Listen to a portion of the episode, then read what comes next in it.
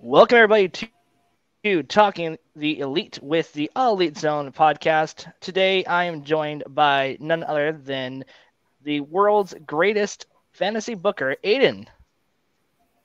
That's high praise. Thanks for joining the show, my friend. Right. I love the Ghost shirt, by the way. One of my favorite bands. Thank you. sweet. That's you're the second person today to to say that. I, I didn't know go, that so many people listen to Ghost. I love that band. I got to see him last year. hmm I listen to good stuff. We got the Ghost Gang. Yeah, I've seen them twice. They're great. Oh, I'm jealous. I need to. See All them right, again. and then we are also joined professional podcaster. It's one that actually agreeing and communication. Please come, Adam. Well, I'm doing this because you're in and out again, man. You gotta get that internet fixed, like I said, Lane. I'm in and out again. Yeah, Yeah, Uh, it- it- I. it's uh, fine right now, I but uh, fixed it yeah, it's fine right now. It just was another just good band you need to see is Ice Nine Kills. They are awesome live. I, I've uh, they've played in my area a few times. I They're on my bucket list for sure. Uh, well, I saw and them, then, uh, yeah, Motionless in White and Black Veil Ooh. Brides last year in Orlando. Yeah, with Atreyu. jealous. Yeah, it was a good Ooh, show. Atreyu. Um, we will be joined by Connor here in um, about about five minutes or ten minutes. Uh, he'll be running a little bit late, so he'll be on. Um, so we'll save him uh, for last.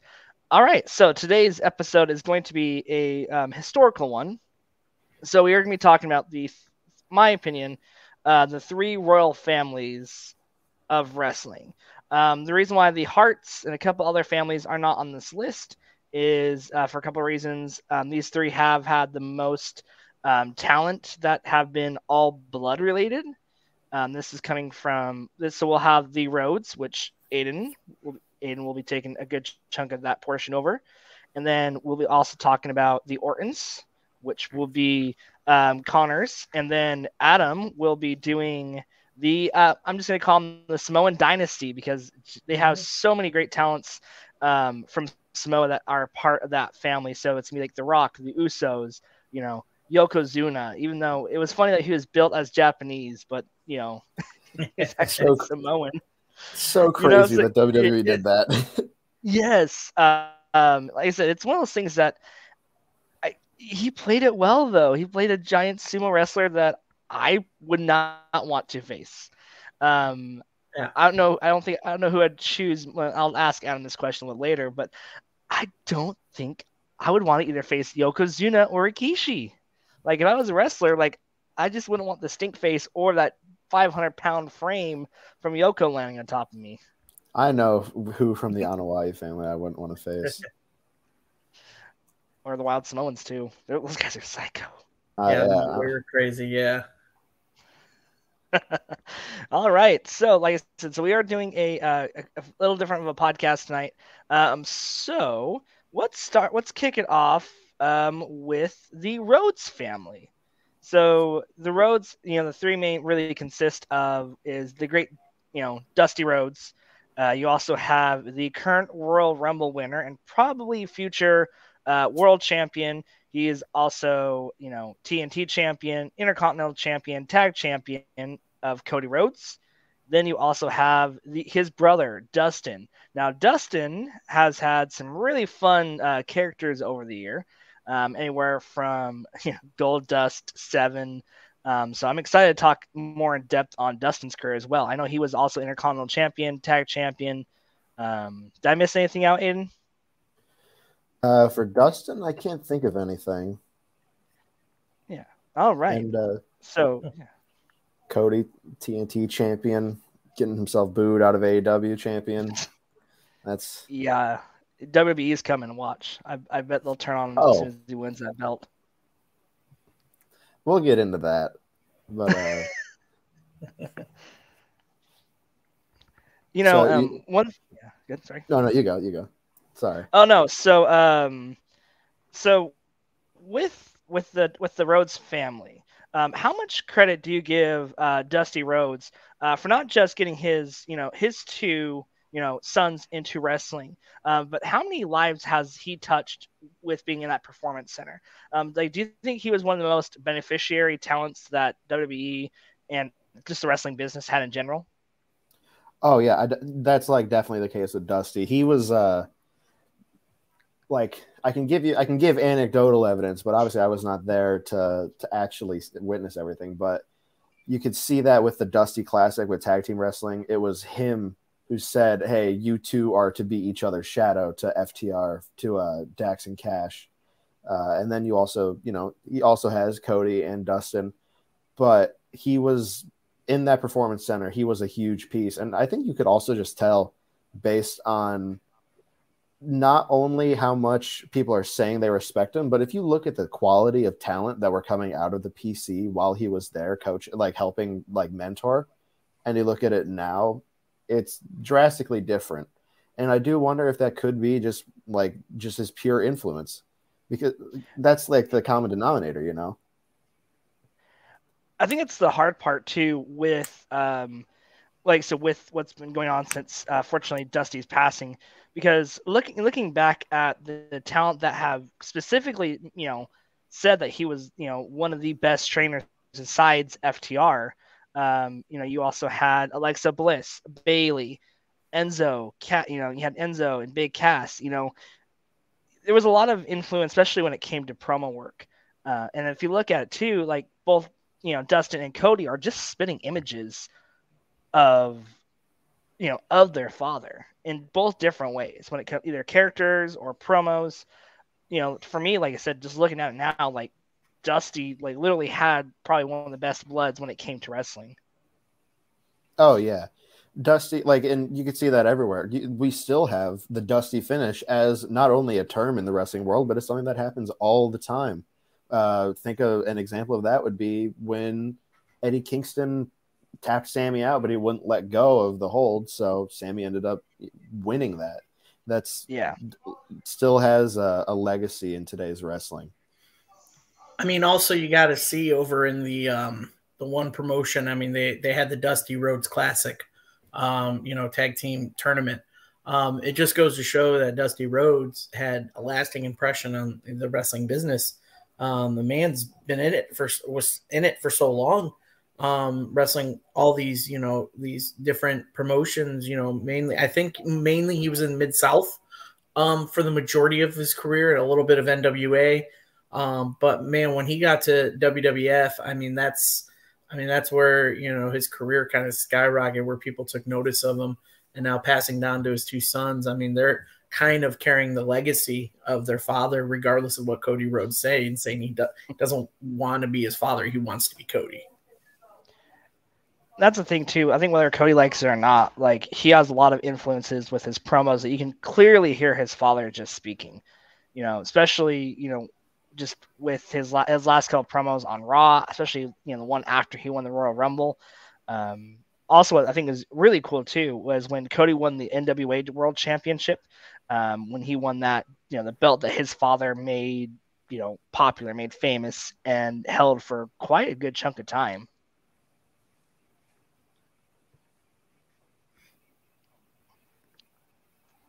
All right, so uh, let's see.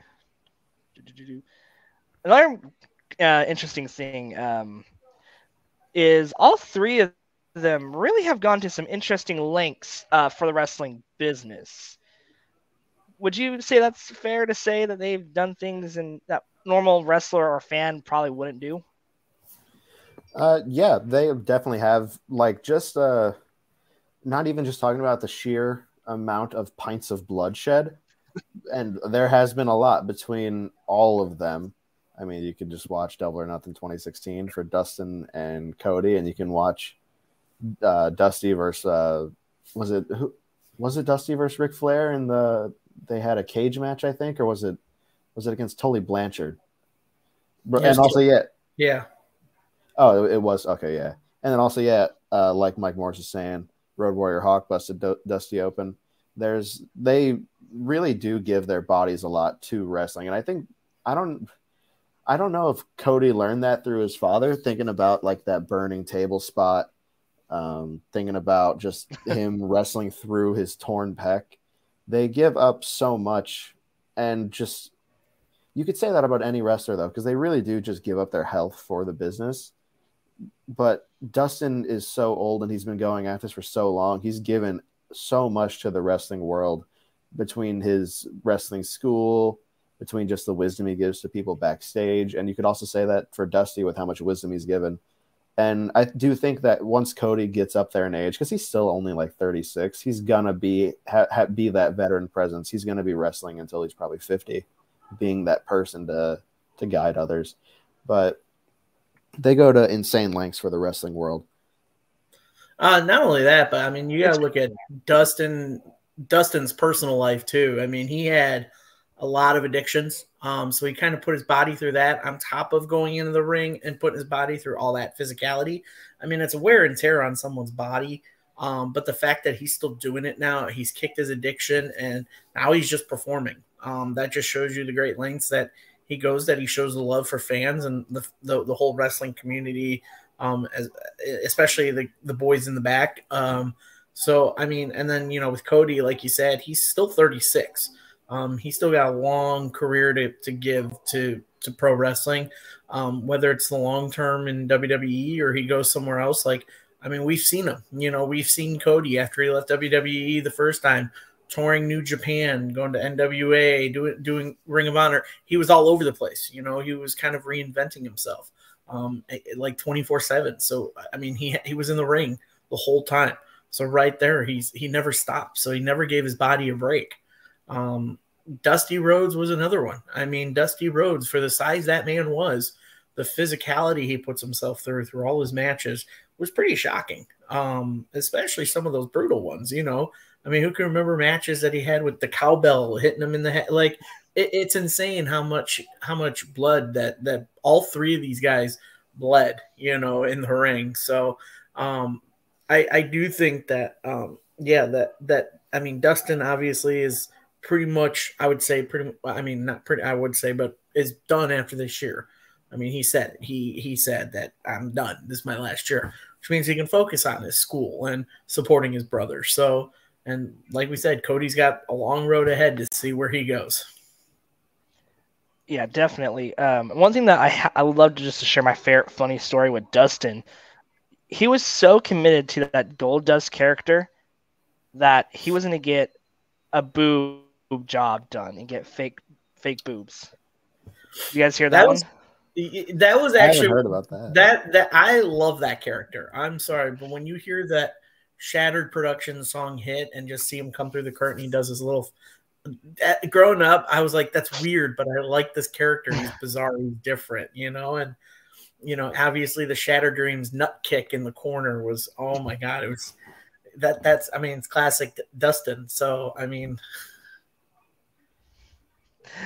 and, and I think that's kind of one thing that it, it, went through a lot of changes for sure with that Gold Dust character. We could do a whole podcast on Gold Dust and Dustin Rhodes in general. But um, looking at it, like if you know, with the with with the whole like how it went from you know rubbing against people and just getting really you know back in a time when unfortunately you know the LGBTQ community wasn't looked on with such a positive light um, in wrestling, and to see you know kind of you know those you know things get you know done during the Attitude Era, and then have him work his all the way up, and then have you know probably the most realist moment with um, Goldust's character when he had you know his his uh, tag team partner with uh, his brother Cody that first time um, the Rhodes brothers when they were tag teaming, you know, in WWE, and to have that match and then have you know those two go on to beat the Shield with their, their dad's last moment in WWE. Um, for me, that was one of my, the most powerful moments um, with you know the father and the two sons.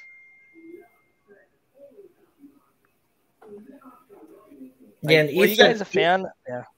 Oh no, Ethan brought up. Uh, actually, I was just thinking about that match too. The uh, Goldust Roddy Piper match I believe that was WrestleMania 12. It was the backlot brawl that kind of yes. started with like a car chase. Like was that the, it was a reference to uh, the OJ thing, right? Yes, because Goldust. Yes. well, it was kind of yeah, because Goldust had gotten into his gold car and drove off, and Roddy Piper chased him, and then they came back in the arena and fought through the arena. The funny part is, if you watch that, the pay per view itself took place at night, but their fights start during the middle of the day. Like that's when you started realizing, oh, this was pre recorded. like as a kid, you're like, oh, that was pre recorded. Oh, now, okay, I see where they're going. But yeah, no, I remember that match. Uh, that was that was another because that was when Piper pulled down Goldust's pants and he's wearing a thong. And Piper just kisses Goldust. like it was the craziest match I've ever seen. And then just to have, uh, did you guys hear the story behind that match? Like where they filmed it, got all bloodied, and then how they like had to work it to where it felt like they're brawling all the way to WrestleMania. Like that was that was another fun story about that match. It was that was I was probably say that's probably one of the more like what one of the first cinematic matches that wrestling had. I want to say. I mean, you could say it probably was. Yeah, because it was. That's, that is crazy to think it was, about. I'm gonna have to go back and rewatch that one. Because look at it now, like like how many matches are pre-recorded now, and like the empty arena brawls that we've seen over the years. You know, you didn't see a whole lot of that. Um, well, I think you had a couple, like the at least you know the empty arena brawls. You know, when everybody started either piling in or before the show started. A few Bray Wyatt matches. Right. Like we're talking about uh, cinematics before COVID, where they became popular. Oh yeah, um, I know Dustin, and you know Dustin Sting versus uh, was it who was it? Who is it? That, was it Ricky Stark? I don't. Was it Ricky Starks and Hobbs that they faced in their cinematic match, or was it Ricky Starks and Cage? It was uh, it was Darby and Sting versus Cage and Starks. Starks, yeah. Yes, it was. It was Cage. Yeah, Cage and Starks. Um, before I get to our next question, I was going to ask y'all. Um, Ethan asked, Where, "Where's Connor at?" Um, he will be on here in a few minutes. Uh, we are just waiting for. He's uh, is running a little bit late. Um, so, like I said, once he gets on, um, of course, we'll include him in our conversation. So, yeah, stick around. It's gonna be a good show. Um, is there any matches that um, you guys would love um, to recommend to people that haven't seen it, or just recommend going back and watch? Because I know with Cody, Dustin, you know, they've all had, and Dusty especially, they've all had really great matches. Of course, they've had some stinkers back in the day, but um, what for you is like one match that you would recommend for people to go back and watch? Um, I'll do one for each uh, for each person. For so the first okay, one for me for Dustin is, and like it, it's kind of cheating because it involves Cody also, but obviously Dustin Rhodes versus Cody Rhodes at Double or Nothing 2019 because it is just such like a monumental match in the fact of hey WWE had these people for so long and they didn't do anything with them and they didn't have them feud or anything like well they, they had them feud kind of but it was yeah. Stardust and Gold Dust, so wasn't that great. Um so yeah I think that's definitely Dustin's best work. Um, Cody's best work it depends on what kind of version of Cody you want. If you want the the new and improved then I would probably say either Cody versus Dustin also, but also Cody versus Seth Rollins if you really want to feel that hey, this is Dusty Rhodes' son going out there putting on a babyface performance performance, excuse me. And when he has his whole pec just like blistered red, it's, it's just wild to watch. And then for Dusty, I haven't seen that many Dusty Rhodes matches, but uh, we touched earlier on his steel cage match with uh, with Tully Blanchard. Um, I think he also he has a ton of matches against Ric Flair. Uh, I really love a lot of the like the promos Dusty has. He has a lot of memorable promos for me. The the the just his all, all of them are good, but his like American Dream the when he's talking about Hard Times, you know, it's just perfect. Hard Times is in my top three promos of all time. I would have to say. Um, for me, um, it's Hard Times, baby. Yeah, for me, um, I, I, guess I'll start with Dustin. I mean, obviously, if anybody's not seen, I mean, we just talked about that WrestleMania match. By by far is my favorite Goldust match. Um, just because it was the first cinematic and it was the the the craziest, you know, backlot brawl into the arena I've ever seen. Uh, him and Piper had great chemistry through that whole story.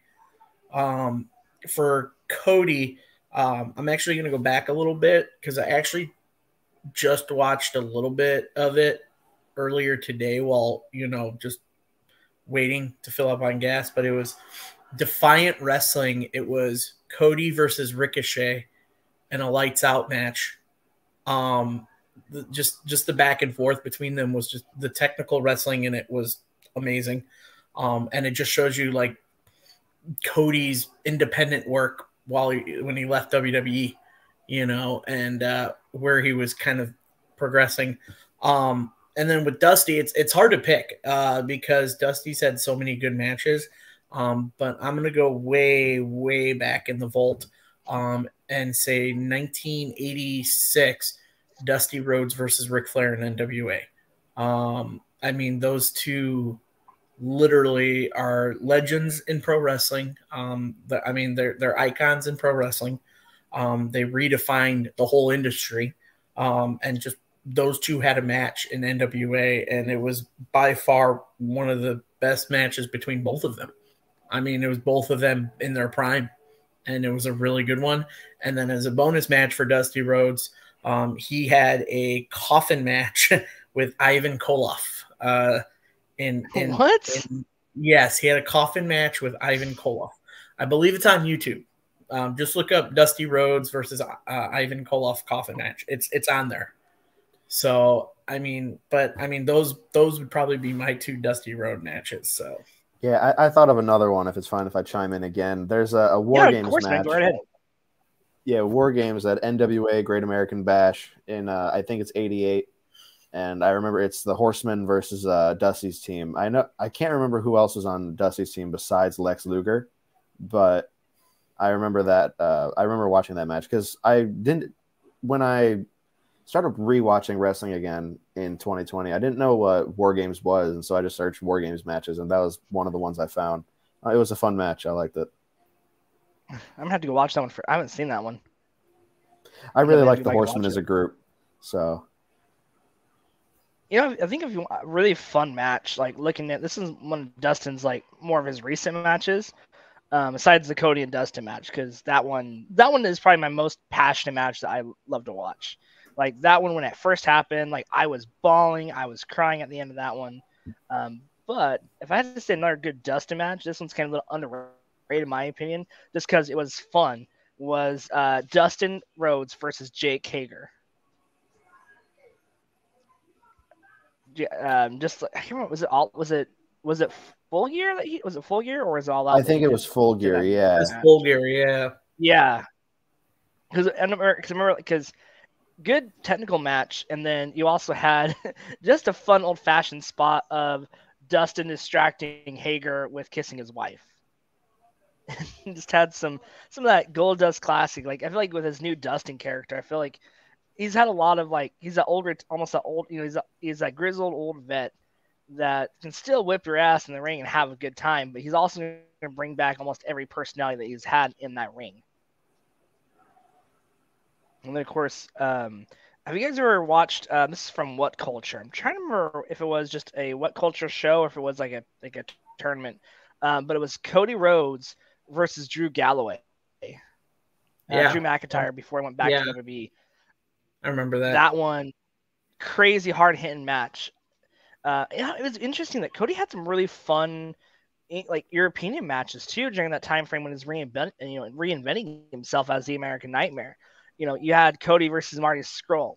That one was another. That was the first time I heard Marty Scurll and like heard of him and seen him, and I was like, dang, this kid, this you know, another guy that Cody had good chemistry with. Um, same thing could be said for Kurt Angle when they had you know the American Nightmare versus you know the American you know Olympian. That one was another good technical match. If you guys haven't seen it, I'd go back and watch it. I did not know that Cody wrestled in WCPW, so I, mm-hmm. I learned something new every day. It was one of those. It was that time frame like before AEW, of course, before AEW happened. Um, but this, this is like the time like when I was transitioning away from WWE um, when I started watching more of the independent scene. And like I said, I followed Cody once he left it's kind of like I said, it might be a, it might be a similar thing with a few other people when it comes to their favorite wrestlers. But once Cody left, I started watching his stuff from like New Japan. Uh, he has a great match against Juice Robinson. I was like, where was this Cody? Why couldn't they have this Cody, you know, on on on you know the WWE? You know, like he was he really did a good job at reinventing himself. And the same thing can really be said about all three of the Rhodes. You know, you know all of them are going to be Hall of Famers eventually. I, I can see Dustin and I can see Cody once he retires. I think they'll all three be in the Hall of Fame. But man, all 3 isn't, of those guys really have. Isn't Dusty should already be in there with the four? Or no, he yeah, should already Dusty, be in there. Yeah, Dusty's already in the Hall of Fame, but like Cody yeah. and Dustin will be eventually for sure. I can see Dustin probably being in there probably in the next couple years. I think he'll be in that class, or he'll be like the first to be inducted into the AEW Hall of Fame. Yeah, I think that's a given. He should be if he's not. Right. well, it looks like Connor's not here yet. Um, so let's move on to the uh, Aloha family.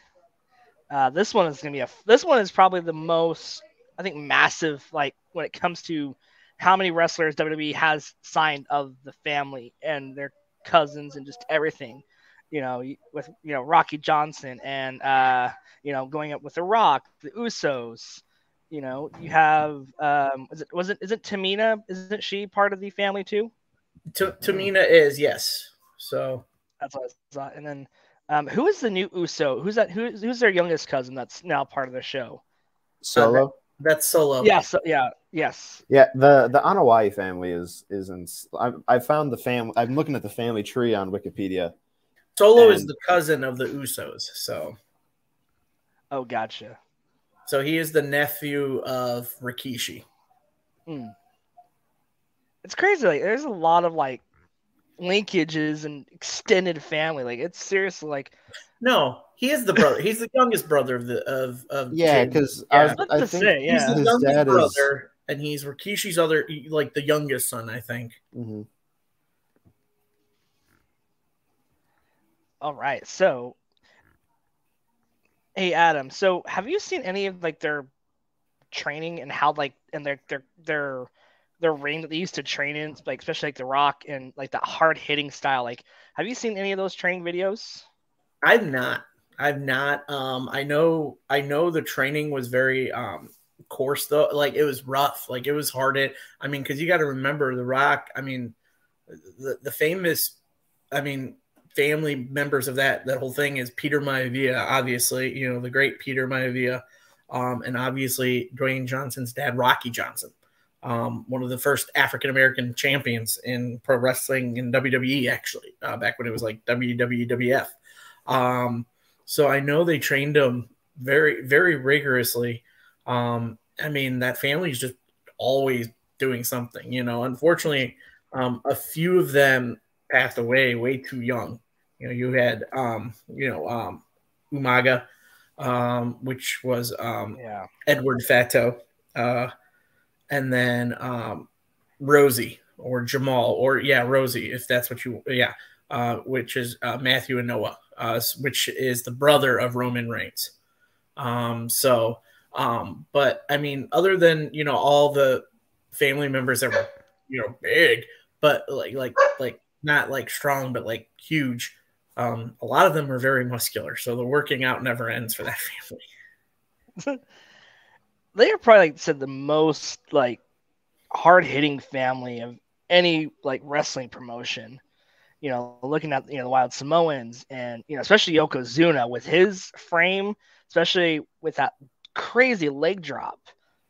You mm-hmm. know, the one of my favorite matches with Yoko was Undertaker, and I'm like, how did he not hurt Undertaker? I know Undertaker's a big guy, you know, Mark Calaway's a big, massive guy, but man, Yoko was on a whole nother level.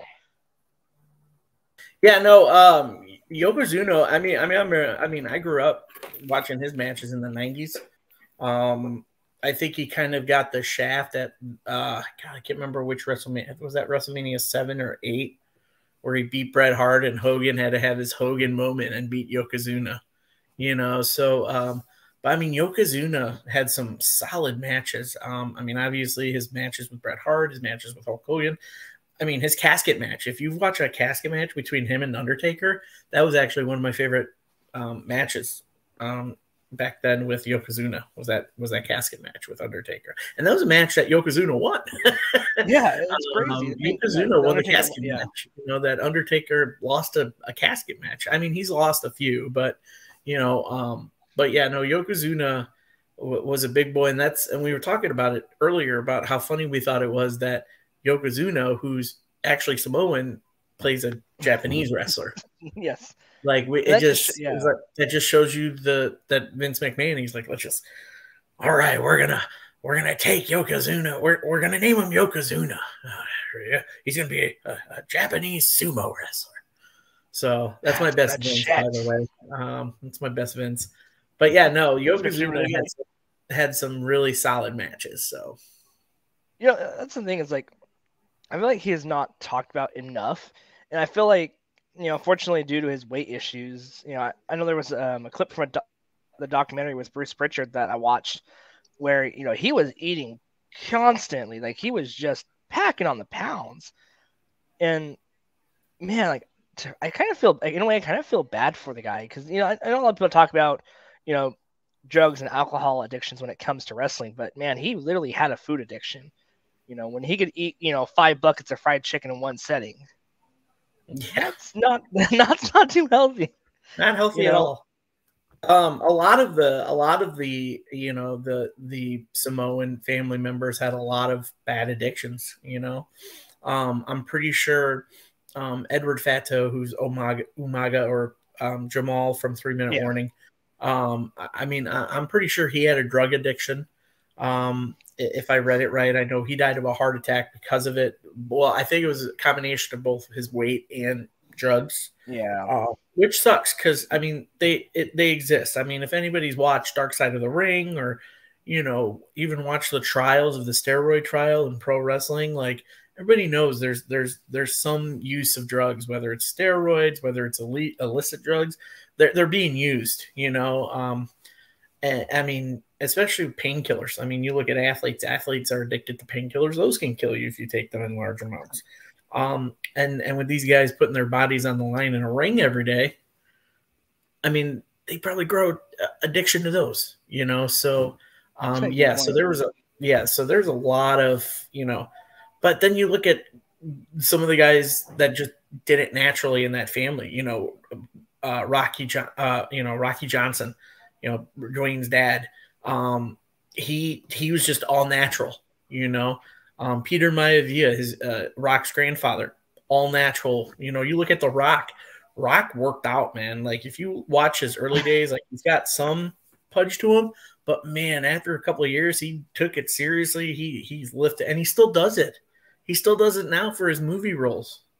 You know, so the Rock is still jacked. Um, I mean, and you look at people like Roman Reigns. Um, the Usos, they're still jacked, you know. So, um, and then someone like you know Jacob Fatu, who who's actually doing wonderful stuff in MLW. Um, so, um, and he's he's actually he actually had the longest reign as champion in MLW. Um, so uh, so even him, like even he is in in good ring shape too. So Wow, so Bloodline is literally everywhere. They're on the independent scene, and of course, you know they're the biggest story probably WWE has uh, going on right now. Yeah, pretty. I mean, it's it's it's a storyline in, in WWE. You know, is that family? So I mean, I mean, it's it's supposed to culminate at WrestleMania, but I mean, who knows? You know, Dwayne Dwayne Johnson's a big movie star, so I'm sure he can't do anything. Um, and uh, yeah, and I don't know. So, you know, um, Ethan brings up a good point. Uh, Jacob Fatu would be great in the bloodline. Yeah. Do you think I mean, that would be a smart idea, or do you think he kind of should do his own? I thing? think. I think. I think. I mean, it's. I'm sure it's everyone's dream to be in the WWE, but with how Jacob is doing so successful on the independent scene. I, I think he's happy where he's at, um, and everything like that. I think, I mean, we, you know, um, we talked to you know Tony yesterday about it about you know being on the road so much and you know being away from family and stuff like that and you know if that affects you you mentally and you know I'm sure a lot of them you know especially the the you know the Samoan family members that are still wrestling today. Um I mean some of them are doing independent some of them uh, majority of them are in WWE um but I'm sure um um I'm sure that you know they're they're happy where, where they're at, all of them. So.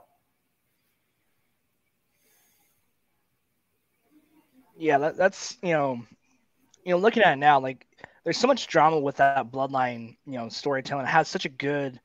No, I think like I think that's the only thing I've kind of stayed up on when it comes to you know WWE, and just watching you know how they're interacting with a lot of the people you know, fortunately, Reigns really hasn't had that many tile defenses, which, which you know, for me, I like something, and I think, but looking at as a story perspective, story that they've they, they've done in a while, you know. I'm curious going to, you know, how he's going to stir things up, especially now Sammy and you know him turning on you know Roman like um like he did with you know you know with you know with Kevin. So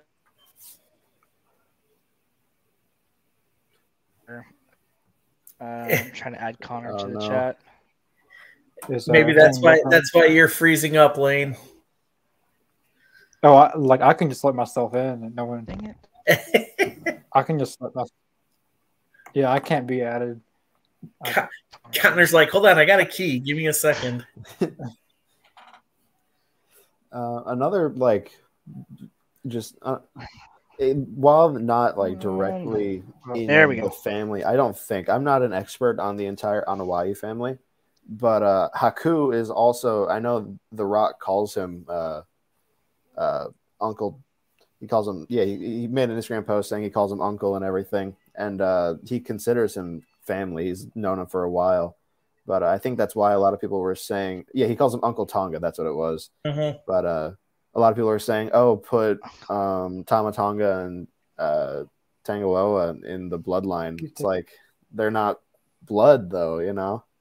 Like, if, if you want to go in the sense that the, rock, like, if you want to bring in both of them, put them with The Rock. That would make sense because The Rock is who considers them hmm. family. But I don't know. It's just kind of confusing. But uh, well, aren't they? They they are family though. There we go. They're they're not blood related. Are you sure though? Because I, am pretty positive because pretty... Haku is is Tongan and uh, the Anoa'i family is Samoan. Which okay, yeah. But I, I they're like their their families are very close in terms of like they're not they're not blood, but like they treat each other like blood family. Gotcha. Because yeah. I, I just found an Instagram post uh, of the Rocks, and it's Merry Christmas, Uncle Tonga, and it's him right. with a bunch of pictures of Haku. So. Oh, okay. But uh, and yeah, I don't know what happened there. I don't think they're blood related, or maybe it's like a, a, distant relative kind of thing. But I think it's yeah, I think it's a distant relative. So okay then, but it's not like a, it's not like close enough to put in like the immediate family tree is like gotcha. it's like a general consensus, I think. Gotcha. But I am no expert. If I'm incorrect, uh, please correct me. I think you're all right. I mean, there's so many of them in that family. Like you kind of just you lose touch, you lose base of who's in it anymore. Mm-hmm and then you're always going to have these families where um, people are going to marry into it. You know, like you look at someone like Naomi is married to, you know, Jimmy Uso, so now she's part of that family. Mm-hmm. You know, so um, I can't and, believe they never did anything with that with uh, bringing her into the bloodline on TV. I mean, I'm surprised.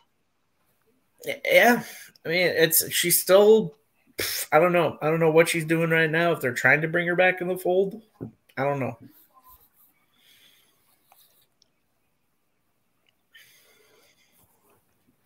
Yeah, Lisa. It's it, you know, looking at it, um, is there any like particular like match that stands out to you guys with any of the uh, members of Samoan family? Uh, is it is it cool if I say mine first? Uh, yeah, yeah, go ahead. Yeah. Uh, Cena versus Umaga. That was a uh, that's a fun one for me. That's uh, it's just fun. Yeah, that one was a oh gosh, like Umaga was a I felt so destroyer. bad for Cena in that match. Yeah, I agree on that one for sure. What about you, Adam? Oh, um, I mean, any of the old school um, Wild Samoan matches. Um, like I said, I just I remember the Wild Samoans as I was a kid growing up. Um, so watching some of their matches was just always enjoyable. I mean, just their ring gear in general, like it just, you know, um, it just they had the just the pretty much what Umaga kind of like wore, but in different colors. You know, like he had the black trunks, um, but you know the Samoans had like red trunk, like the red like tight like short trunk pants.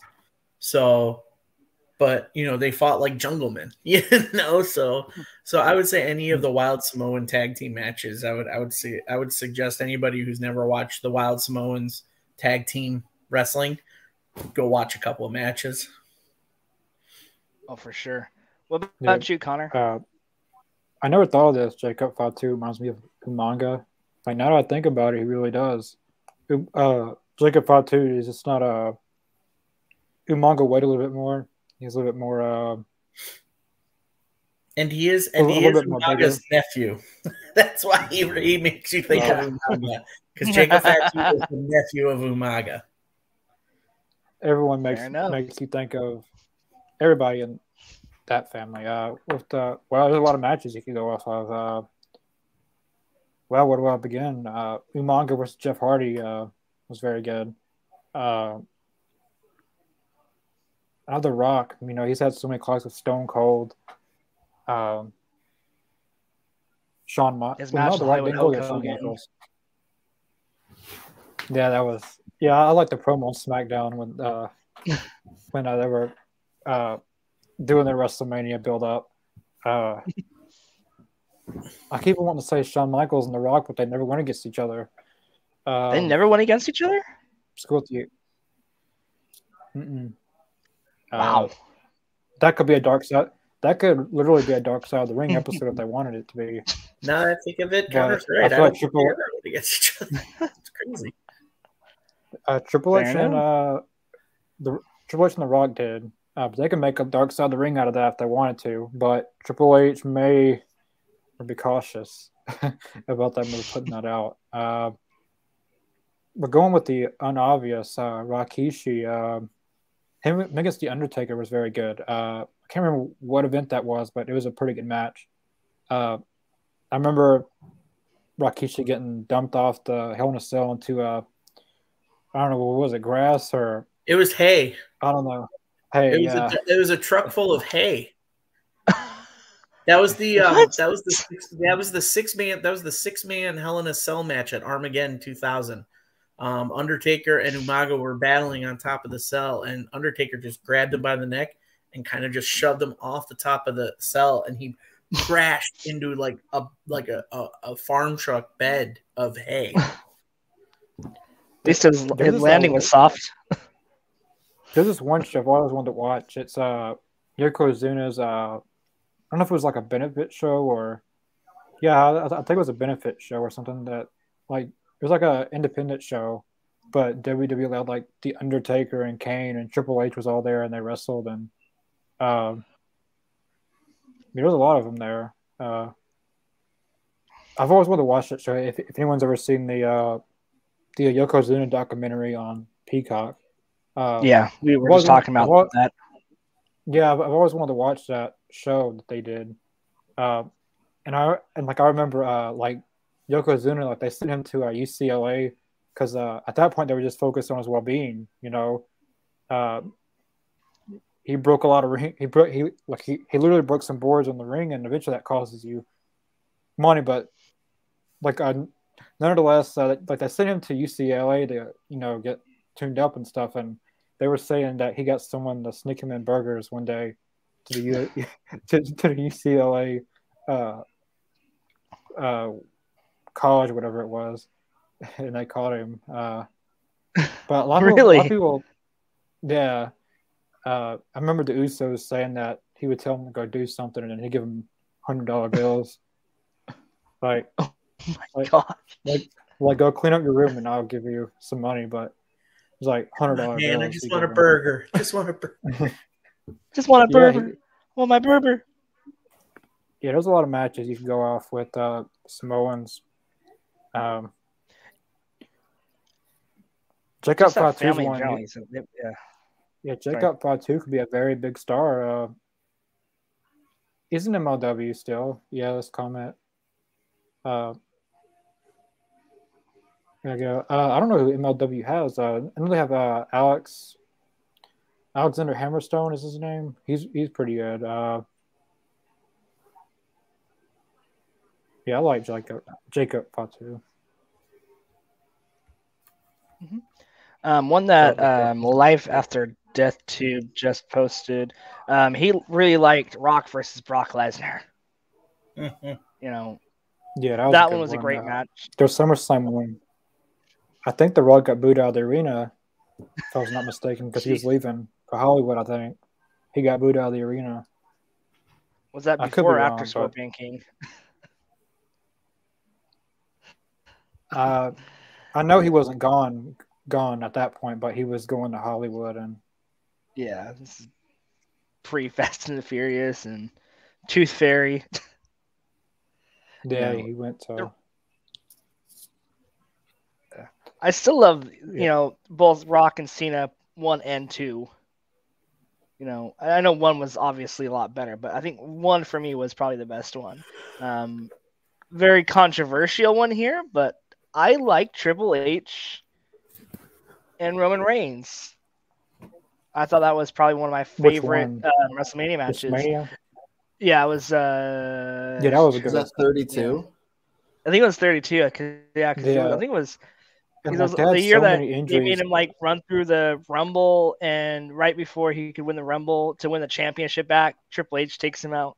Triple H I was not a huge I fan love of that, that. match. because I'm pretty sure Reigns was still Triple a H- champion in that Rumble match, though. He was. And He then was he a lost. champ, They- and they put the- the title on the line. yeah, like they only did that one Yeah. time before. And that was And, in the uh, 90s I remember that they yeah, did like that. I like I remember I did not want Roman to win that match, and then Triple H comes out. I wasn't expecting Triple H. I wanted I wanted AJ to win the whole thing, but he got eliminated, and uh, Triple H takes out Roman, and does the DX, and then at that point I thought Jon Moxley was winning was going to win it, but it, anyone except Roman at that point I didn't want to win because that was the Roman. trend then. Yeah. Yeah, It's funny like- how uh, it's, And like, why weren't they doing this stuff with Roman back then? Like, people were booing him then. Now they're cheering him because he's a heel. yeah, Fickle. they needed to turn him heel way earlier. like they should have done that years ago. well, like I said, it comes down to they just wanted another John Cena. Yeah, because they knew that John Cena was winding down his career at that time, and let's let's just keep booking Reigns to be you know world champion. You know, so I think Seth Rollins had probably the better least stories after the Shield broke up until recent memory. You know, I'm just and of course you can we could do a whole podcast on how much I really really hate the Authority storylines. But the only positive Oh, thing I had I to say got a wrestling before then. I don't remember any of that do- because I got a wrestling in 2011. Yeah. During, I- That during I got back, well, yeah. I, like the night I got out of wrestling was when Brock Lesnar returned, and I got back into wrestling when Brock Lesnar and Seth Rollins was feuding. At, th- at that point in my life, I was getting into a lot of basketball stuff at that point. That's fair. Uh, Um, well, Ethan, Don versus let's. Blue Brothers. Before he was- tr- who was Dunn? don't know. Kevin Don? Pete Don? Done. Well done. Is that the Is this like a Memphis Brothers? match? Blue Brothers. Sorry. I know the Bludgeon Brothers. Was it Luke Harper and Yeah. Eric Rowan? I don't know. Unknown. I don't know. Uh, And then I actually do know this uh, question. Uh, I watched a seminar. Well, yeah, with uh, Eugene, and uh, the match that made the most money was The Rock and John Cena. Yeah, I could see that. Yeah, that was probably one of the best. I still think it was a pretty good build for the first one. You know, yeah, the first it, one. Uh, oh yeah, the first one like lives that... up to the hype, in my opinion. It was yeah, very yeah, fun. You know, it was a year build, so I mean, of course, it got you yeah. excited. I yeah, like I had two years in a row. Yeah, I you like, you like I had two back to back years. I can't. I think it was the first one that made the most money because it was the first time ever. And at that point, The Rock hadn't wrestled in years. At that point, yeah, because it was well, his first match back was that Survivor Series, and then it was WrestleMania 28. He wrestled yeah. Cena, and then he wrestled him again in 29. But that's when The Rock had some time where he came back and kind of had matches because again he came back into Royal Rumble before 29 and beat CM Punk. Yeah. True. Yeah. All right. So our last family before we get into our honorable mentions round will be the Orton family. So uh, I know, like I said, I know there was. Uh, um, this one's probably the one I I need to know more about. That's why I have a great panel in front of me. Um, what? Out of all matches, Bastion Booger versus Virgil was one of the biggest. Yeah. Sure, let's go. sure. Best. Sure. Almost as bad as the Shockmaster, you know. Hey, I, I like. Well, I like uh, Outback Jack. He's my favorite job. Well, he wasn't necessarily a jobber. He like he was actually very good in the ring, but they treated him as a jobber. He was very good. I used to have a little cameo of Outback Jack. Do I still have it? What? Yeah. Yeah. I used to show it once a episode, but I like how. how uh, I, I always forget about him. I'm sorry, I forget about him. I, I forget and, about him. And believe it or not, he's still alive. I thought he was dead, hmm. but I looked it up and he's still alive. Oh, good. Glad he's still kicking. All right. So the Orton family. So I know um, we had Bob, you know, you had you know Cowboy Bob Orton. Almost butchered his name there. Apparently, I speak in cursive. Uh, Bob, you know, yeah, Cowboy Bob Orton. That is a tongue twister for some reason. And I know of Randy Orton. Um, didn't Randy's grandfather also wrestle under the Orton moniker?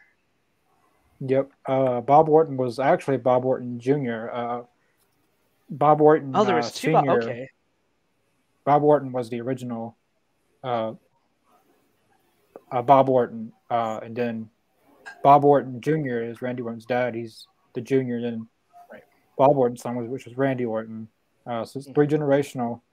Uh, you like you don't ever hear about uh, you know, Bob Orton Sr. Uh, I looked him up a few uh, hours ago, and very, very, very different age of wrestling he was in. Uh, 1943, 1945. Uh, basically the Bruno Sammartino era uh, than Bob Orton. Um, I think Bob Orton Senior worked with Vince uh, when was WWWF. Um, then Randy Bob Orton got hired, and then Randy Orton got hired. So maybe there'll be a fourth generational star. Okay. Uh, yeah, there's there's uh, three of them. Yeah, I, uh, I, I, WWF. I don't uh necessarily know his biggest moments. Bob Orton Sr. Uh, very gold. It wasn't a golden age. It was like that's the old age. like that's the old age. Old age. Uh, Prehistoric it, age. like that, that was the Bruno Sammartino days. That yeah, that's what that was what the 1950s or the 60s. Both. both, Fair enough. Okay. I mean, he basically Fair. wrestled in the 50s and 60s. Yeah. Yeah, Bob Orton. It, it's crazy. Like I said, yeah. He looks nothing think, like. Uh, Do you have it? I'm I'm pretty sure there that his that Bob Orton Senior was NWA, like the early days of NWA. Hmm. Okay. I actually uh, have two pictures. I want yeah, put them up. He uh, Bob Orton Sr. died in 2006. Hmm. And uh, this is a rare photo right here with all three of them.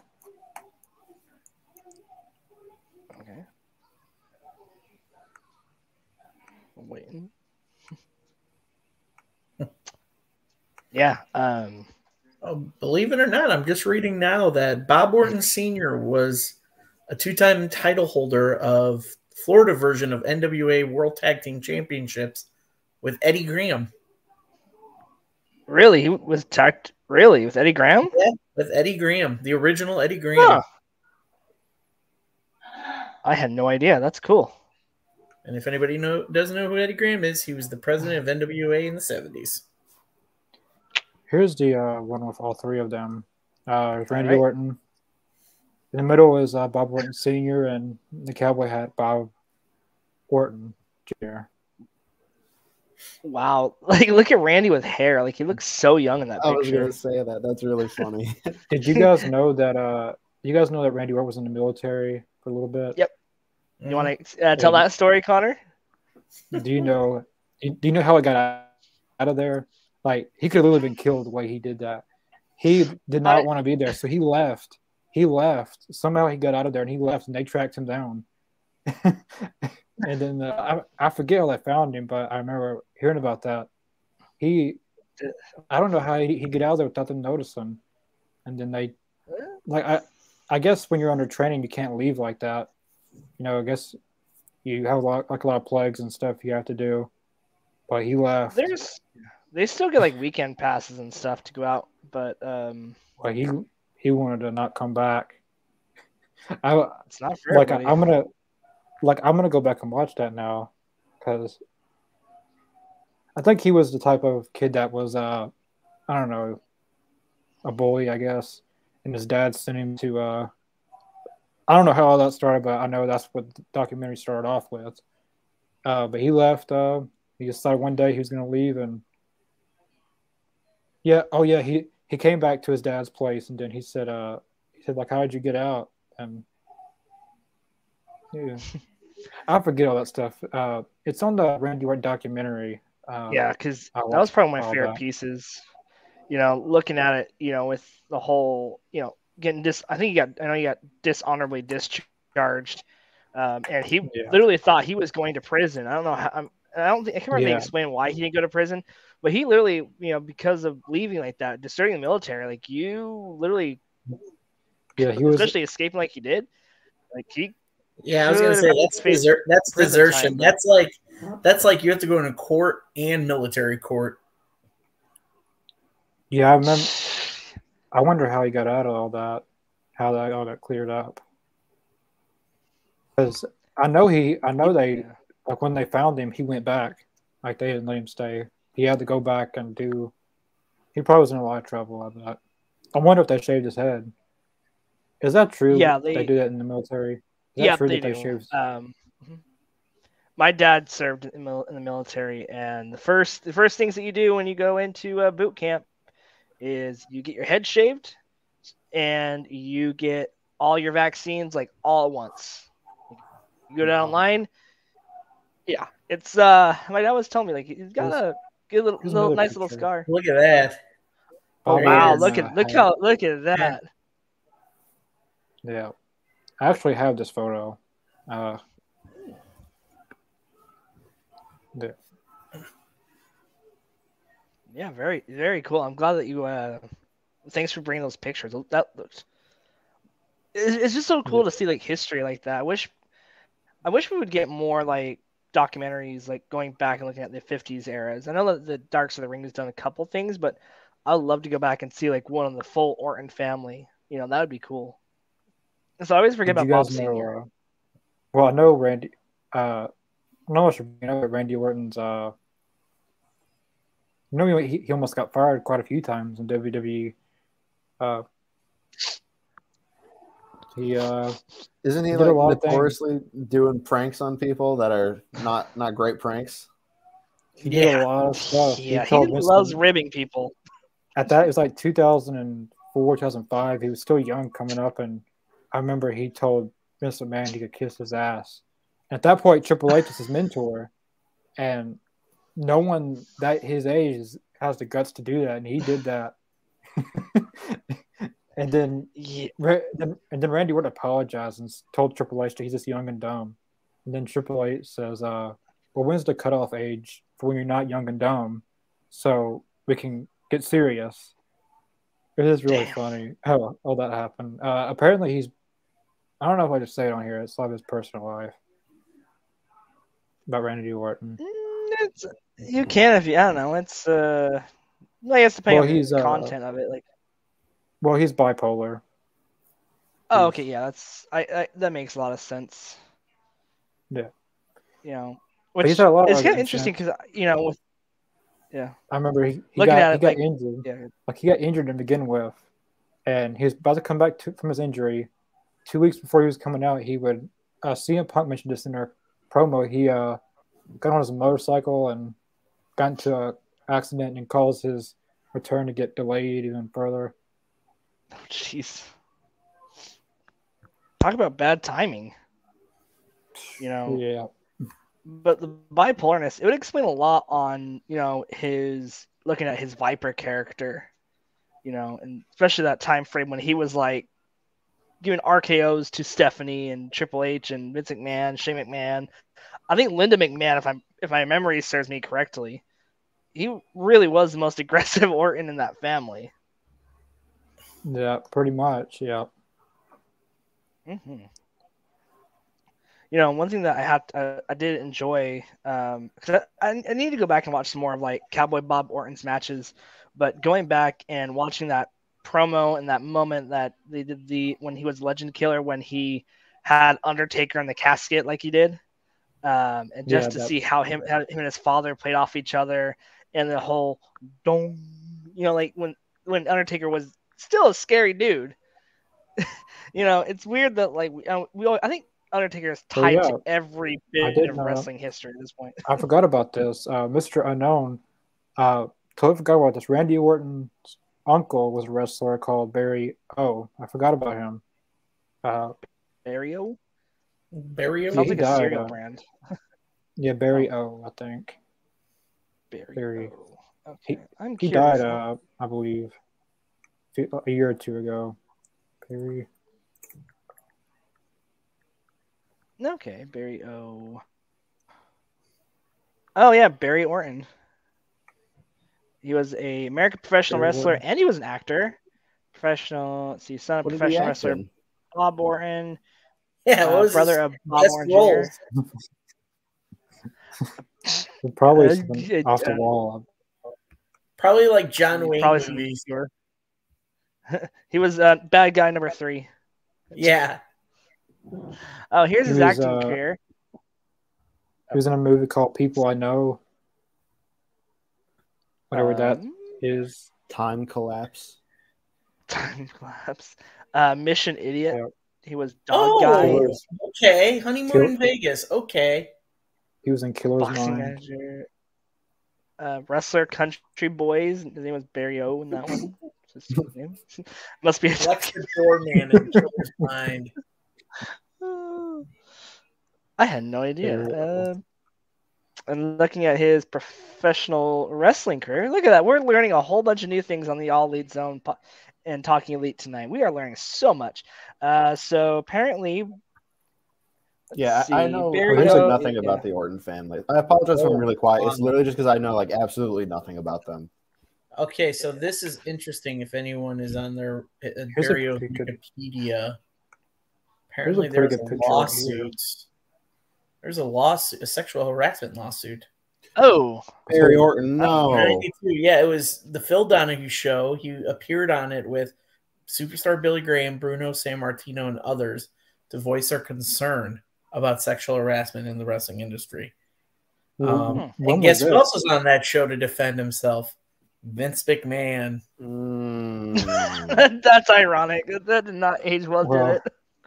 Well, Barry O died. Uh, Barry O died March nineteenth, twenty twenty one. So, no. Oh, okay. But, uh, here's a pretty.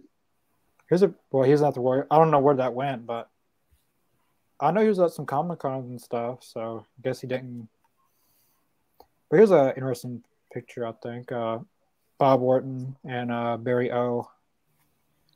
The kind of smaller. Oh, wow. Well, that's NWA National Wrestling. Yeah. Well, no, it says All Star, I believe. That's a pretty uh older picture. I didn't know that. Thanks. Uh, who put that? Mr. Unknown. Mr. Unknown. Thank you Yeah. for watching, Mr. Unknown. I feel like I I feel like I knew it, but didn't think of it. It just didn't come to mind Yeah. because I know the main three. It's on YouTube. Cool. Oh, is that the allegation thing? Is it on? I'm gonna have to go watch that. watch yeah. that. yeah, that- that'll give me a good uh, laugh for the night. Sorry, Vince. Well, apparently it was Uh, um, that- Barry O. Barry O. told the story about um, a, a guy who, who traveled the roads with them and tried to sexually assault him. What? Y- Yeah. So- So, um, hold on. Let me see if I can. I was just reading it. Uh, So did Barry O do anything, or did they do something to him? No, no, no, no, no, no, no. So according to a story that Barry O told, um, he was traveling with a booker for a company. Um, Terry Garvin was the guy's name, uh, who was, yeah, okay. So uh, traveling with him, and then on the drive, Garvin, I guess, repeatedly asked uh, to perform some acts on Orton, and Orton refused uh, repeatedly. Um, and then he did not speak about it. But stories later broke out that Garvin, who went to work for WWF front office, sexually assaulted, harassing young ring boys while working for the WWF. Oh my gosh. That's not Yeah. fun. So Barry O didn't. Re- so, no. He, no, Barry So O didn't do it. It's he told a story about about Terry Garvin. Wow, that's So well. Yeah, at least that's better that he didn't. just mentioned- At least that's better that he didn't. Yeah. But, but that's still bad. But but that's still. I wonder if Terry Garvin's still alive. I, I, I doubt it. But let me see. Terry. Maybe Probably not. oh, okay, he's the brother of Yeah, he died years ago. He he died in 1998. He's yeah, he's been gone a while. Gotcha. Mhm. So Okay. for, for Vincent McMahon to speak about it, that's Yeah. the more you know. the more you know. you know, looking at, it, I think Randy probably. You know, it's crazy to see how much Randy has. I'm hoping he matured as a talent. Um, but man, just looking at his Legend Killer gimmick to being the Viper, man, he had probably. I think he had probably one of the most, at least in my time of wrestling, you know, he probably had one of the most standout careers in any, anybody in the. WWE. I think Randy Orton, he's a perfect person to look at throughout the years and see how much they've progressed as a person, as a wrestler. You know, Yeah, he's Yes. pretty much stayed consistent. yeah, if you go by the years, he's uh definitely matured a lot. Uh, because right now, uh, even though he's not active because due to injury, but he's like one of the uh, he's like one of the head people now. Like he's John Cena, basically. Like that's full there full time. Uh, you know, Roman is the biggest money maker, but in Yeah. the locker room, Randy Orton's the, you know, he's the how do I put it? He's the leader because he's been there Yeah. about the longest because everyone else is gone. Uh, uh, there was a ring announcer called Mel Phillips, like playing with playing with ring boy. Oh yeah, Oh, that's I don't Oh my gosh. Dark side of the all elite zone. Yeah, no, I'm no surprised That, I'm surprised it hasn't been on the dark side of the ring yet. Sure. Well, it's just I very think it's hard. coming. They have Yeah. Oh, I oh mean, they never mind. filming. they are 'cause now they're gonna- Four. Because now they're gonna show a scene where someone's playing with someone's. Yeah, Yeah, they are filming Sorry. season four of I'm Dark Side of the. Ring. So. Um, Mr. I'm Ronan excited. and uh, everyone who's watching, uh, if you haven't already subscribed down below, uh, we have Yeah. lots of great content if you haven't already subscribed. yeah, we yeah, hope you've subscribed. We, we had a great, great interview with Tony.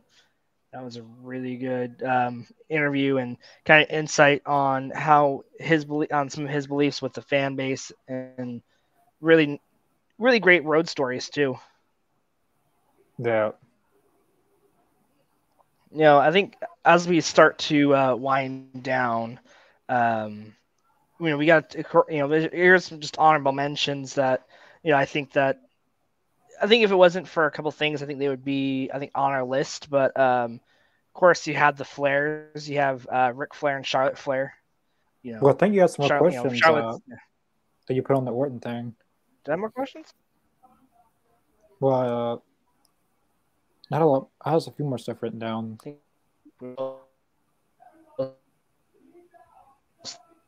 The questions with, yeah. Um, just double check and see. No, uh, here's one for you guys. Um, what one? Uh, this is just. Uh, did you guys like the um which like version of uh, Randy Orton did you guys like better? Uh, did you guys like the Legend Killer or the Viper? Like his his character uh, difference between those two. Like, uh, which one for you guys was is, was your favorite? Hmm. Neither. I liked his earlier. I liked his earlier young cockiness version when he first joined Legacy, or yeah, no, when he first joined um, Ev- Ev- Evolution. Uh, Evolution. I, I, liked his character. Was that when they were shouting? It was like, that, it was like pre, hey! It was like, yeah, it was pre um, Legend Killer. Um, it was basically yeah, his okay. self. Like I love that character. Once he got drafted to SmackDown, yeah. he was on his own. He went for Legend Killer. I I like both of them. Uh, the Legend Killer was on another level. Uh, and one of the, uh, I believe one of the questions was uh, matches matches that I recommend uh, Randy Orton. Uh, oh, yeah, but the whole, that, yeah, the the. I don't want Sorry. to skip over some things. Oh no, you're uh, good. Another one. Uh, in your opinion, I guess. Uh, in your opinion, what are the huge parts of their legacy? Um, Randy Orton, I can't really name uh, a lot for Bob Orton and uh, Jr., but uh, Randy Orton, he became the youngest World Heavyweight Champion at that time, I believe, in WWE. I don't know if anyone's ever topped that, but at that time, he was the youngest wrestler to ever win the World Heavy, the WWE World Heavyweight Championship. He beat uh, he beat Triple H. No, he beat Chris Benoit. Yeah, he beat Chris Benoit for it. Uh, that's when uh, Evolution turned on Randy Orton. I believe. Yeah, because uh, isn't that one where Triple H had the thumbs up and thumbs down? They Batista. Yeah. So. Brock Lesnar is now. Oh, so he beat Randy Orton because um, he was 25 when he won the World Championship. Brock Lesnar was. Yeah, so Brock Lesnar is the youngest. How old was uh Randy Orton? That's why I'm getting pulled up here. Let's see, because I don't think Brock Lesnar won that title, the world heavyweight. I mean, Koloff was on there. Well, while while y'all yeah, bringing it up, if I had to choose the best Orton match, I'd probably say Cactus Jack versus Orton. Hmm. Uh, yeah, I, I, haven't, I haven't seen. No, you're right. Orton. Yeah, it's Orton. So good. My apologies, Aiden. No, you're all good. Uh, that's all I had to say. Is I just I just really like Orton and uh, Cactus Jack. Yeah, that was a really good, match. good match. I remember uh, remember the story. Uh, he basically like Mick Foley basically left like a coward. That when he I forget, think he spit in his face and he just he just walked away. And then in the Royal Rumble, he came back and beat that hell out of Randy Orton uh, when he made his return. Uh, I really like their story. Uh, I believe that was the very first time Randy Orton went to, went through uh, thumbtacks. And I remember him telling the story where when he was at his he was at home, he he never done it before, so he just got one thumbtack and was kind of leaned back to see how it feel. And he said, "But like this is just one of them. He's like I'm basically going through hundreds of them at one time." Uh, but the whole feud with Randy Orton and Undertaker was very good. I like the, uh, I believe someone mentioned it earlier, the scene with him, uh, like the casket door was like burning on fire, and then yeah. like, door came down, the Undertaker. That was a very great uh, moment. I believe that was at Survivor Series. I believe when uh, it was at it was at No Mercy that the casket got burned and Survivor Series Undertaker returned. Yeah, yeah, because uh, all their matches were very was very very good, and I believe uh, Bob Orton was in his corner uh, through that uh, feud. I would I would probably say Orton's match against Undertaker at WrestleMania 21 was actually a really good match. Um, I I thoroughly enjoyed it. Um, I thought it was a good mashup of um, of styles. Um, but also, if you guys are looking for old school like Bob Orton Jr. matches, he has a match with um, Paul Orndorff from like the 80s, which is a really good match. Oh, gotcha. Okay. Have to go watch that one. Um, for me, because Randy Orton was actually my first ever wrestling match I watched um, on TV. Um, it was uh, Randy Orton versus Christian in a steel cage. And like, just uh, I didn't know much that story up to that point, but you know, but watching just those two go at it, you know, they had a crazy cool like steel cage match where Orton won it, and you know, looking back on it now, like I talked to Christian about this match uh, when I met him at WrestleCon, and that was one of his favorite storylines that he was a part of um, during that time frame, and he remembers that match. And that was probably one of his favorite steel cage matches um, that he was a part of. Uh, speaking this... of WrestleCon, P Dog, uh, I met Bob Orton before WrestleCon. Uh, Lewis Jr. Yeah.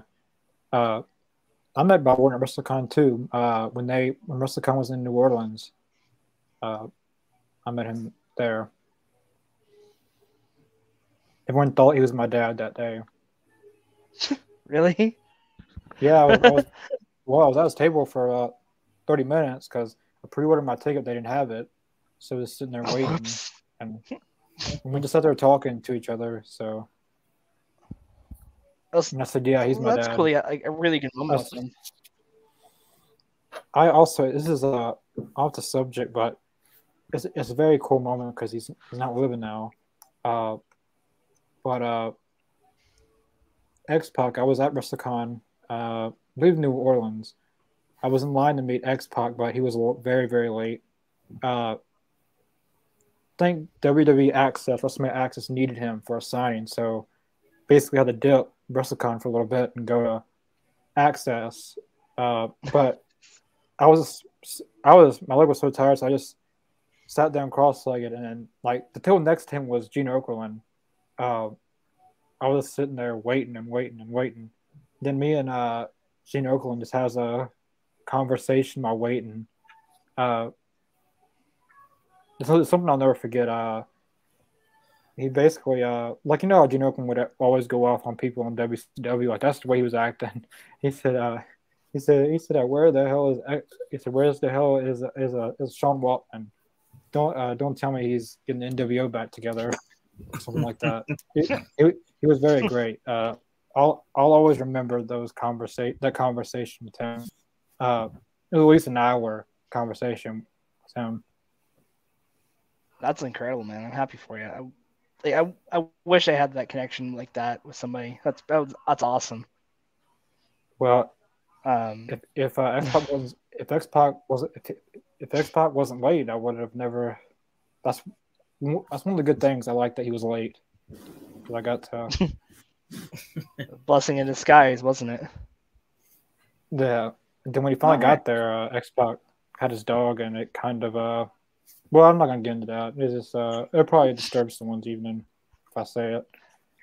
I'll take your word for it. Did he put we'll, we'll talk about it somewhere there. he wasn't supposed to, or uh, what do you?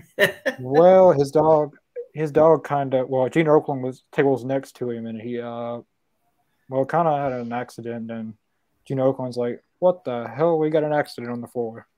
Oh, oh no! Then his, I guess it was his, I guess his daughter, his wife, his purse, and it kind of. Yeah.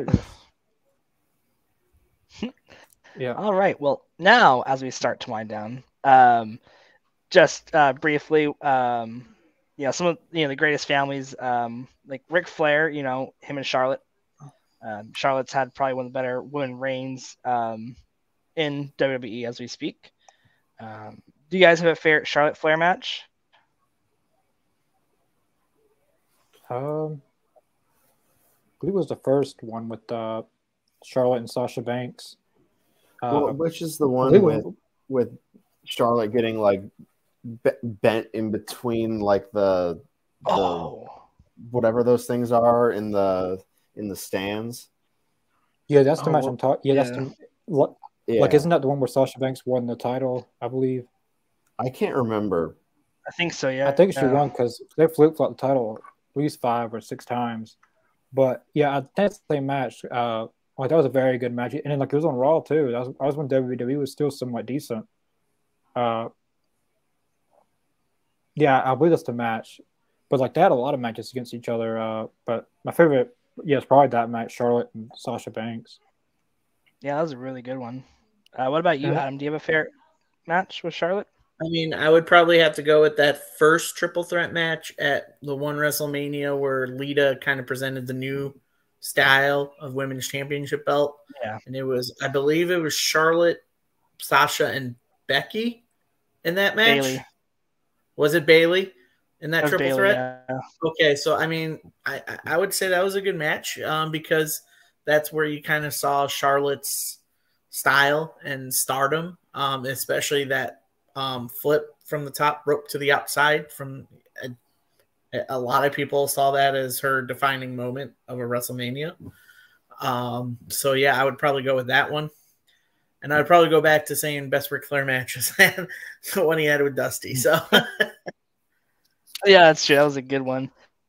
You know, um, looking at it now, there's a few names that I think we'll I think we'll be talking about in the next couple years that how that next generational um, superstar appeal. Um, you know, for me, like when I think now of a of a second generation, I'm looking at Brian Pillman Jr. You know, he's literally a spin image yeah. of his dad, move for move you know his hair, his look, you know, his, you know, and I'm hoping that I'm hoping that AEW does something with him. Um, he, ha- like I said, I think he could do a cool, uh, you know, you know, crazy Pillman character. You know, the whole, um, what was what was what was Pillman's nickname um, after Flying Brian? Mad the Madman or something? I don't know. Who's Cannon was uh, or, Loose yeah, Cannon? Yes, Loose Cannon. yes. Yes, I'd love to see a loose cannon. Um, I think the Jr. loose cannon was really born when he uh, pulled up that gun on Stone Cold. Pillman's got a gun. Yeah, you pull. Love that segment. Just his eyes alone, just like. I wonder what, what like, like what was he planning on doing if they didn't cut it off? Like, like what was he gonna do? Like actually blow his head off? Like, it what, was planned, Connor. It's premeditated well, scene. Like what was they gonna?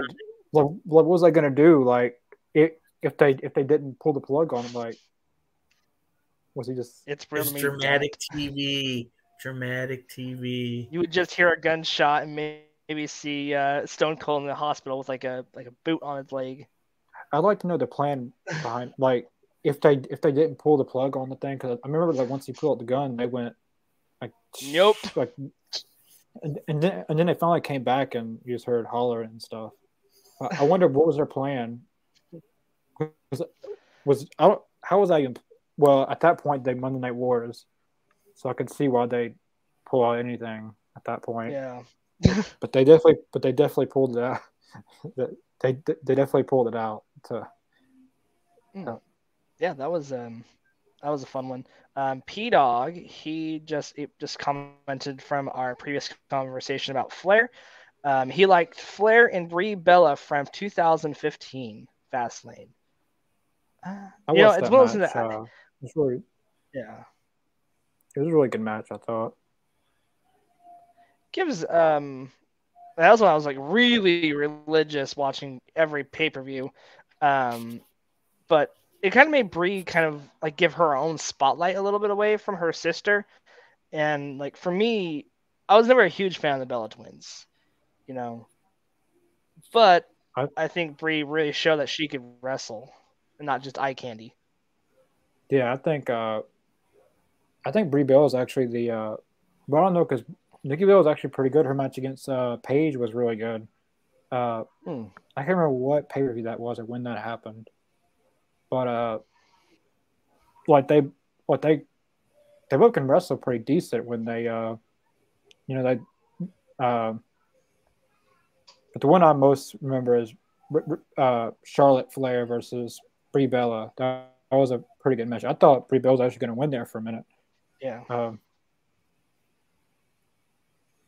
Well, I guess you can even put the Bella twins on here because aren't they um Johnny Laurinaitis' step kids? Or are they regular? They're kids? they're his stepdaughters. The daughters. Yeah. and They're his is it John. Laurinaitis? And how is John Laurinaitis is kin to Road Warrior Animal somehow? What? I believe, yeah, Huh. he's kin to Road Warrior Animal because uh, they're brothers. I believe, uh, yeah, because CM Punk mentioned that in their Yeah. feud, and he said, Yeah, Like- Anim- I keep forgetting Animal's real. I, his last name's Leonidas, but I can't remember his first name. and then Hmm, okay. once upon a time, uh, John Cena was involved in that family. That went sideways. Uh, No one, need, it's funny. no one should, no one should propose at a wrestling event because it didn't work with John Cena, didn't work with Does Sammy. work it, it doesn't work. If if you want your marriage to last, don't. Yeah. Not at a wrestling show. Yeah. After the wrestling show Yeah. is fine. Every time it hasn't worked. Well, the only time it's worked is uh, did did Randy Savage and Miss Lozov actually get married? Was that They were married before? Were they married beforehand? Because I thought they got married live on air. Like I thought it was like, like a legit. No, it wasn't a Because it- legit thing. Did, No, I, I, did I they watched. get di- A, I'm pretty sure that's a. I watched a documentary fairly recently. Oh, I think they got divorced. Did they not? I think they got. they did also get divorced. Yes. They also yeah they got divorced. 'Cause I remember he died. Uh, him and his wife. Well, whoever his wife at that time died in a car accident, I believe. Yeah. I don't know that okay, his wife um, at the time died. I thought it was just him. It may have just been. I knew he had like a heart a heart attack or something. Mhm. Yeah, I was like kind of a last yeah. And smashed into Who's a that? tree. Uh, Macho Man. Macho Man. Oh yeah, Yeah. Speaking of Macho Man, his uh, brother passed away today. Uh, Yeah, I saw. Lanny Poffo. Rest And we were just talking about him. Me, I showed that video in the group chat. That is insane. Scary, man. How that happened. The universe was like, Connor, you're reminded dead, that aren't he you? exists. He's like, hey, what is he doing here? Did he? I sent. I put that thing in there, and he was about to get his arm broken off. If if who was it? Honky Tonk Man. But they were all. But everyone was blaming him for it when he he didn't do anything. No. Yeah, that was a wild video. I wish he would have broke his arm. All right. I'd like Yeah, no, to you don't go up and smack a man four times. You don't do that. Yo. Like he literally pushed him to the ground, about to break his arm off. pain without love, pain.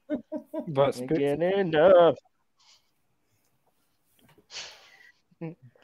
he was a genius. His think- character was. Yeah. I think. Mm. I think like the last like yeah. I was gonna say I was gonna give an honorable mention to the Von Erichs.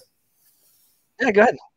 Yeah, no, I mean, Yeah, the Von Erichs like Any, anybody anybody who knows anything about the Von Erichs, I mean, they were the they were the Texas family of pro wrestling um, that had a tragic history um, of. Um, I think the only last surviving member is Kevin. I think Kevin Von Erich is the only surviving member right now of his entire family. Um, Yeah, but they, man, uh, it just but they they had some great matches. Um, I think it was um, there was a match. Um, I want to say here I'm I'm gonna look. It was a big match that a lot of people talk about. Um, oh, there's two Van Von Erichs. Okay, I thought yeah, yeah, because his his boys are wrestling now. yeah. Oh, that's right. MLW. Yeah. Uh, the they, the Von Erichs, they were WCCW, right? That's what it was called, World Class Championship Wrestling or something. Yeah. Well, I'm looking at it right now. Um, let's see. Who was the like last remaining like the guy you thought Uh, oh, okay. And Lacey Von Erich is still. Mm, okay. Yeah, she's the daughter of Kerry Von Erich. Okay. Kerry Von Erich's still alive. And then Kerry, okay, okay. yeah. And then Kevin's son, Oh. Marshall. Yeah. Kerry Von. Because I believe one of the Von Erichs was alive at the Yeah. MLW show, and, and they managed Yeah. uh, the tag team in MLW. Okay, so there's th- there's three. Ve- yeah, there's three of them. And they're Yeah, so Kevin's still alive. Kerry, Kerry, Kerry, Kerry is Kerry's daughter is the only from him, and then Kevin's two sons. Hmm. the, the last time I saw Yeah. them wrestle, uh, like they were pretty, uh, you know, still green, but they were, you know, just breaking in. Like that was like three years ago. I seen them, and they went against the uh, Lucha Bros and MLW. That was like three years ago. I'm, I'm about to. I like to watch some of their stuff uh, and see. I believe like they'd be a legendary tag team to have an AEW uh, at some point. Uh, but don't count MLW out because they got Jacob Fatu, Devon Eriks, Alexander Hammerstone. Uh,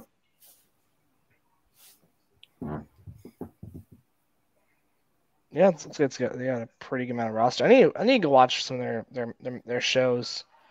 So I've heard they're a pretty decent independent show.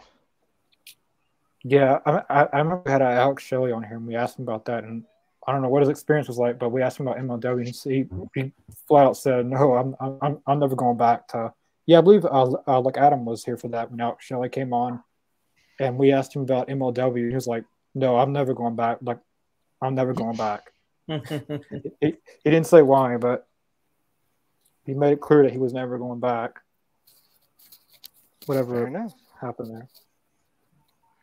All right. Well, that is going to do it for tonight's Talking Elite episode. I'd like to also thank Connor, Aiden, and Adam for, of course, joining me again this week. You guys are awesome.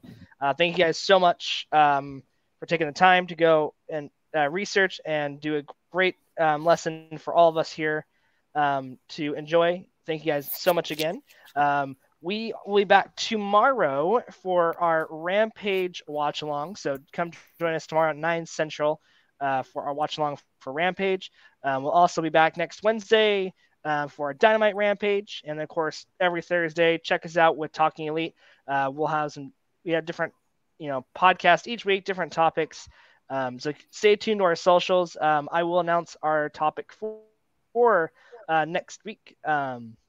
So make sure you guys uh, check out our socials on uh, Instagram, on, on Twitter, on Facebook. Uh, we are at All Elite Zone One on Twitter and All Elite Zone uh, podcast on Facebook. Uh, make sure you guys click the bell down below and subscribe. Uh, get notifications for every time we go live. Uh, we are trying to grow our show some, you know, more and more each week. So make sure you guys uh, share it with your friends. We're trying to get some more talent on our show as well. More interviews are coming up. Um, Connor, do we have any confirmed interviews that we are doing in the next couple weeks? Uh, yeah, next Wednesday, uh, another ROH. Well, he hasn't been on the new ROH, but he was an ROH star in the previous ROH. Uh, O'Shea Edwards. Uh, he was with Shane Taylor Promotions. If you want to know who Shane Taylor is, he was in that group. Yeah. Uh, very underrated ath- athlete that should be uh, surprised he isn't talked about. Like he's on the level of Powerhouse Hobbs. I, I feel like uh, level of talent. Uh, yeah, he'll be on next Wednesday.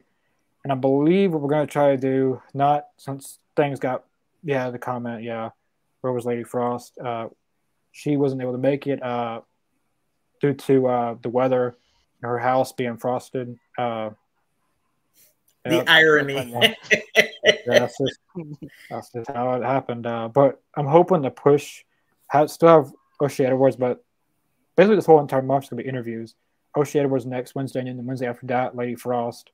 Uh, uh, that's what I'm hoping, but for sure next week, uh, O'Shea Edwards is going to be on. Awesome.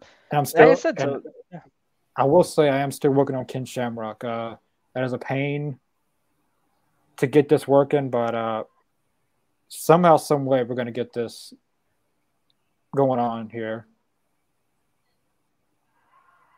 Awesome. Well, like I said, guys, uh, we have some interviews coming up. Um, so make sure you guys stay tuned to our social medias. Like I said, thank you again, Connor, Adam, and Aiden. You guys are the best. And uh, we'll see you guys next week for Talking well, Elite. On, and we'll see you guys tomorrow. What's up? Hold on, I, uh, you, got, you got one more question. It's not my. It's not my show. Uh, so no, sorry, not going there. We've answered it many times. Sorry, David. Um, no, we're, we're closing out. It, it's, it's one time. I'm glad it, I'm not the host. So now. Yeah, no, that's why. Like I said, it's I'll, that's why. I, I still talk to Chris. On there. Sorry, bro. Um, I still talk to them. If you want to, you know, that's that's in the past. It's been we're, done. We're yeah, like I said, it's um, no, like I said, it's something that we're not going to talk on air with. So, all right, back to my closing. You guys, uh, take care. Thank you guys so much for watching Talking Elite, and uh, we will see you guys next week for uh, Talking Elite, and we'll see you guys tomorrow night for our Rampage watch along. Take care, y'all.